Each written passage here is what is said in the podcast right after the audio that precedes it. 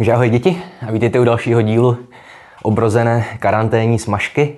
A minule jsme mluvili o počátcích českého realismu a dnes se podíváme na první významnou českou literární skupinu, takzvané Májovce. Obě tyhle dvě skupiny se prolínají samozřejmě. A pohybujeme se zhruba na konci 50. a na začátku 60. let 19. století, kdy se po deseti letech absolutismu mírně uvolnila politická situace v Rakousku a prostřednictvím dvou dokumentů, takzvaných říjnového diplomu a únorového patentu, se císař de facto zřekl absolutní moci a uspořádání Rakouska připomínalo spíš nějakou konstituční monarchii. A později v 60. letech, v roce 1867, došlo k federalizaci monarchie, tedy k rozdělení na Rakousko-Uhersko. A v témže roce byla zavedena i nějaká základní lidská práva. Nás jakožto studenty literární historie zajímá především svoboda slova a svoboda schromažďování. Protože tyhle dvě svobody, jakkoliv tenkrát nedokonalé, jakkoliv nedokonale celou historii lidstva, zkrátka zase trošku přispěly k rozvoji české literatury a obecně kultury jako takové. Že díky svobodě schromažďování mohly legálně vznikat různé spolky, i vlastenecké nebo kulturní, a za nějaké vyvrcholení snah o zvyšování úrovně české kultury můžeme považovat rok 1868, kdy byl položený základní kámen Národního divadla. A v literatuře byla v téhle době dominantní skupina tzv. májovců, no, kteří se soustředili zpočátku kolem almanachu Máj, vydaného v roce 1858. Mimochodem ten termín almanach znamená nějaký soubor textů různých autorů, které může spojovat takřka cokoliv. No, jejich původ, témata textu nebo i doba, ve které žili. A v případě Almanachu Máj ty autory spojovalo několik základních východisek. Jednak to byli převážně hodně mladí lidé, kolem 20 let, a jak napovídá název textu, spojovalo je taky to, že se hlásili k odkazu Karla Hinka Máchy. A to ani ne v tom smyslu, že by chtěli psát romantickou poezii, ale spíš chápali Máchu jako prvního novočeského autora, který dosáhl evropské úrovně. Vymanil se z nějaké úzké domácí tradice a zařadil českou literaturu po bok literatury anglické, německé a francouzské. No a stejně tak májovci už se nebáli přiznat, že mají zahraniční vzory a jejich hlavním záměrem byl pokračovat v tom trendu nastaveném máchu, tedy tvořit literaturu, která bude součástí nějakého širšího evropského kanonu a bude třeba reflektovat nějaké trendy literární. A přestože se nám dnes takové snahy můžou zdát jako samozřejmé, tak to od nich část dobové společnosti považovala za drzost. A starší konzervativní autoři nadávali, jak jsou ti mladí kosmopolitní a nedostatečně vlastenečtí. A tahle debata na téma domácí versus světová tvorba pokračovala i v dalších desetiletích a byla jedním z témat sporu mezi Ruchovci a Lumírovci, ke kterým se ale dostaneme až později. A k Májovcům náleží především autoři jako Jan Neruda, Vítězslav Hálek, Karolina Světlá nebo Jakub Arbes. Ale první, koho chci dneska zmínit, je trošku zapomínaný autor jménem Josef Barák. A Barák byl uvedený jako redaktor Almanachu Maj přestože ve skutečnosti ho sestavili Hálek s Nerudou. Tam šlo tuším jen o nějakou formální záležitost, protože ti dva nebyli ještě dost staří na to, aby mohli být uvedení jako oficiální redaktoři. Jo a sám Barák nebyl vyloženě spisovatel, něco málo sice napsal a jednou povídkou přispěl i do toho almanachu Máje, ale tam se dokonce spekulovalo o tom, že za něj tu povídku napsal Neruda, opět z nějakých jenom formálních důvodů. A už nevím, jestli to tak vážně bylo, ale to je úplně jedno, že? Protože Barák měl zkrátka jinou úlohu než ti výše zmínění spisovatelé.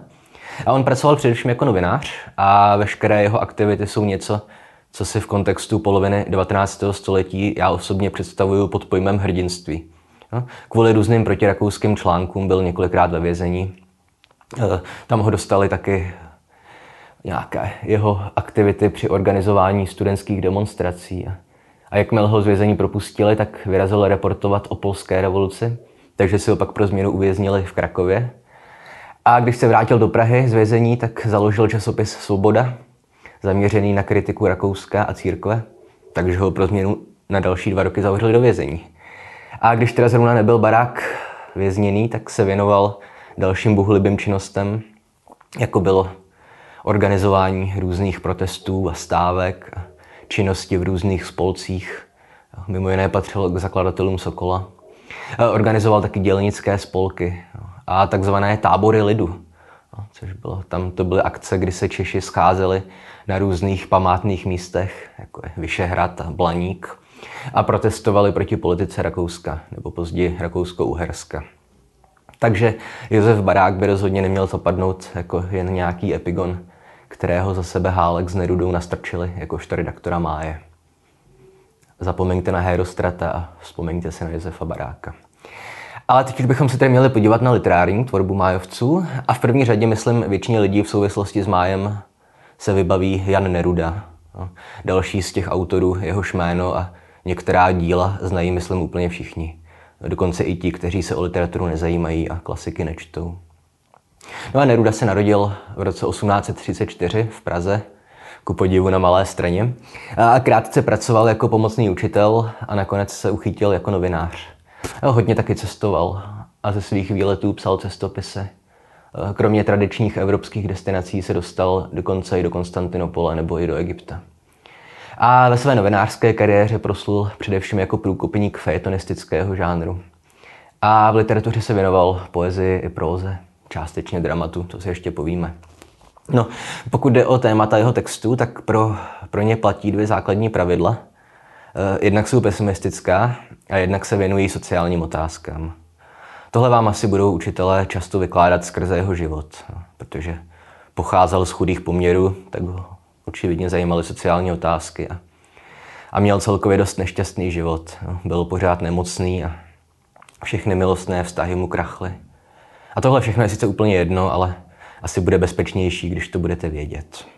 No a z jeho básnického díla můžeme jmenovat takové ty klasiky, jako je Hřbitovní kvítí, písně kosmické nebo zpěvy páteční.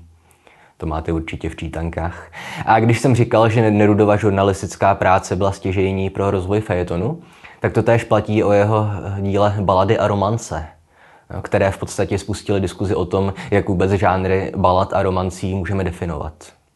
No, tohle je taky zajímavé téma, panuje kolem něj hodně nejasností, ale natočil jsem o tom už video, takže pokud vás to zajímá, co vlastně je balada a romance a jak to bylo chápané v Nerudově době, tak si můžete mrknout na to mé video. A asi nejproslulejší je dnes Neruda jako prozaik. Psal krátké, ironizující povídky, takzvané arabesky. Ale zdaleka nejslavnější jeho prozaické dílo se jmenuje Povídky malostranské. A jak jsme si ověřili minulý rok v didaktickém testu, tak znalost malostranských povídek je považovaná za absolutní základ. Opět mám tu na ně video, ale přečtěte si je sami, není to dlouhé a je to zkrátka na svou dobu hodně chytře napsaná kniha. A Neruda tedy napsal i několik dramat, jak jsem zmínil, ale celkově nebyl v tomhle směru moc úspěšný. Zmíním aspoň tragédii Francesca di Rimini.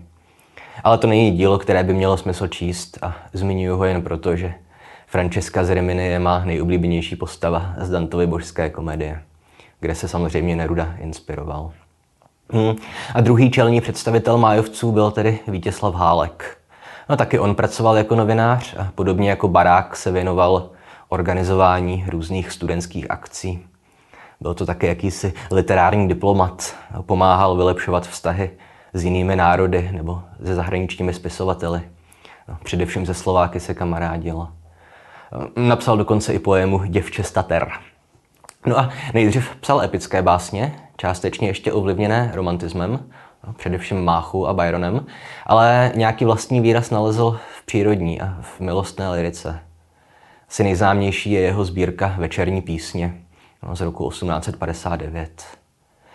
A když jsem zmiňoval u Nerudy, že měl dost tragický život, tak o Hálkovi se po jeho smrti, především kvůli svatopluku Macharovi, začala šířit taková pomluva, která, myslím, přetrvala i do 20. století, eh, že na rozdíl od Nerudy měl jako šťastný život a vzal si svou celoživotní lásku a, a zemřel sice mladý, ale náhle a nečekaně, což se z nějakého důvodu nepočítá jako tragédie.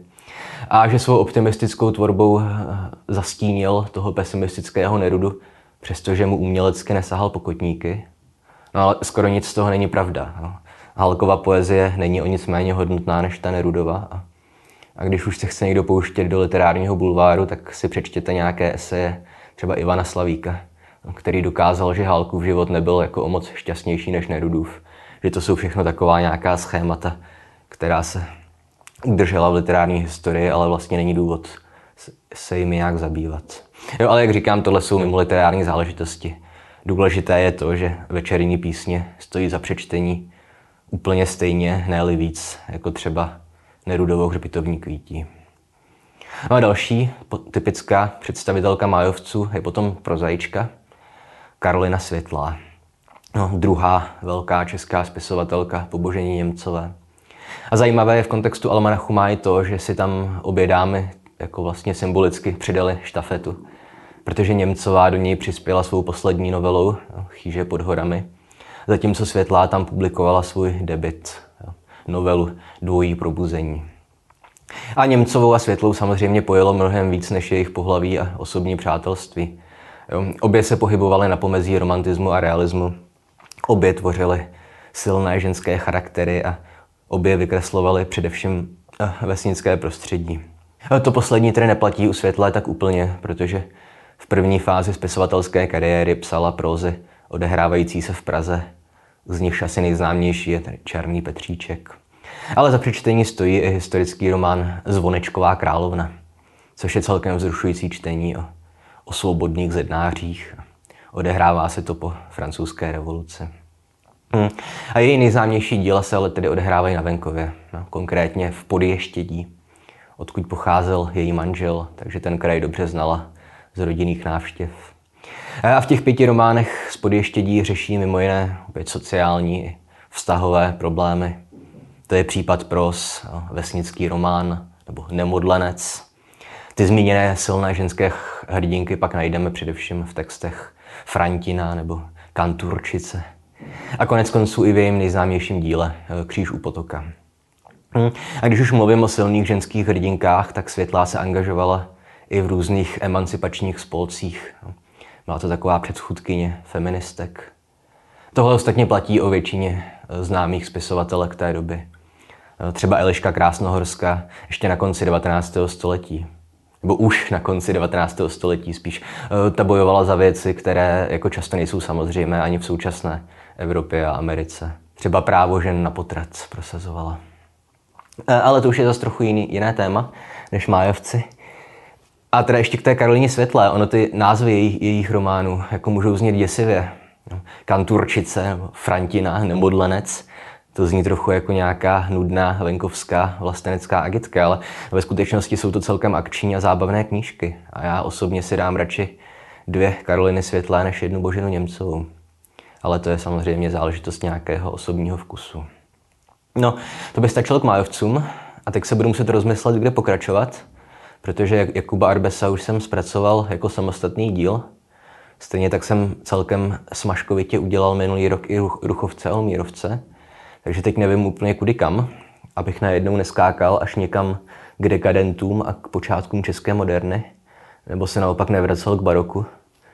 Možná můžu udělat světovou literaturu 19. a první poloviny 20. století, nebo to vzít úplně od začátku. Teďka fakt nevím. Můžete házet nějaké typy. Ale na návrat do škol to zatím nevypadá, takže nějak pokračovat budu, jenom ještě nevím jak. Zdar.